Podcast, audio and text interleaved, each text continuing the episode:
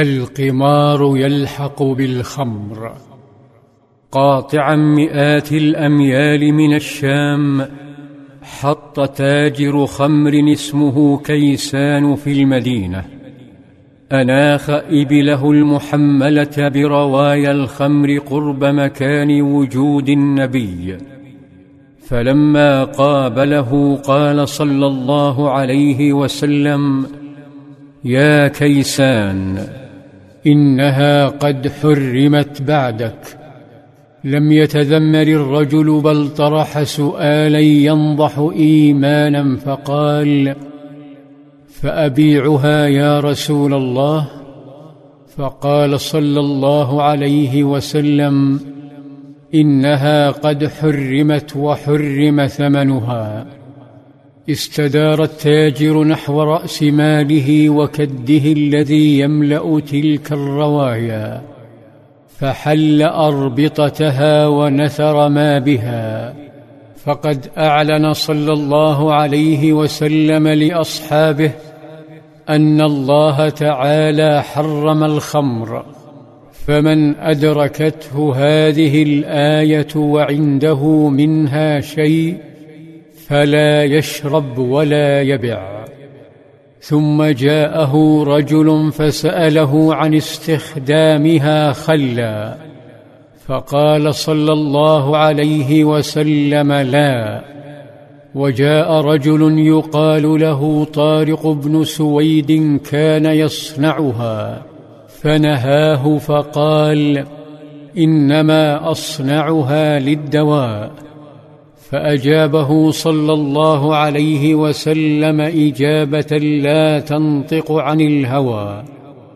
أجابه إجابة أجمع عليها أطباء العالم أنه ليس بدواء ولكنه داء. فحتى المطهر الكحولي للجرح يقتل من مضادات الجسم المفيدة عشرة أضعاف ما يفعله بالميكروبات.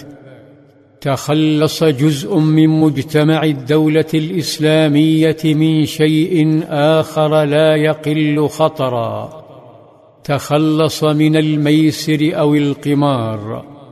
وهو مرض يفتك بالمجتمع والاقتصاد. يبدد المرء ماله في لحظة طيش.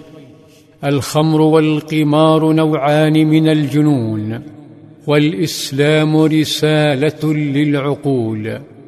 حين يمارس المرء القمار فإنه يمر بلحظة جنون. يعبث بقوته وقوت عياله بمسكنه بمركبه. ليصبح هو وأسرته عالة في لحظات والأسرة ركيزة المجتمع وإفسادها تدمير للأمة. لذا صار لشرب الخمر حد وقد كان في البداية مشددا. فقال صلى الله عليه وسلم إن سكر فاجلدوه. ثم إن سكر فاجلدوه فإن عاد في الرابعة فاضربوا عنقه. بل نهى صلى الله عليه وسلم عن استخدام الاواني المخصصة للخمر كالدباء وهي من القرع والنقير وهي من جذوع النخل المنقورة والحنتم وهي من الطين. والمطلية بالزفت أو القار تسمى المزفة والمقير حتى لا تذكرهم بالخمر لكن الحكم نسخ. فقال صلى الله عليه وسلم اشربوا في كل وعاء غير الا تشربوا مسكرا. وألغي حد القتل وبقي الجلد أربعين جلدة. الذي وصفه صحابي فقال منا الضارب بيده والضارب بنعله والضارب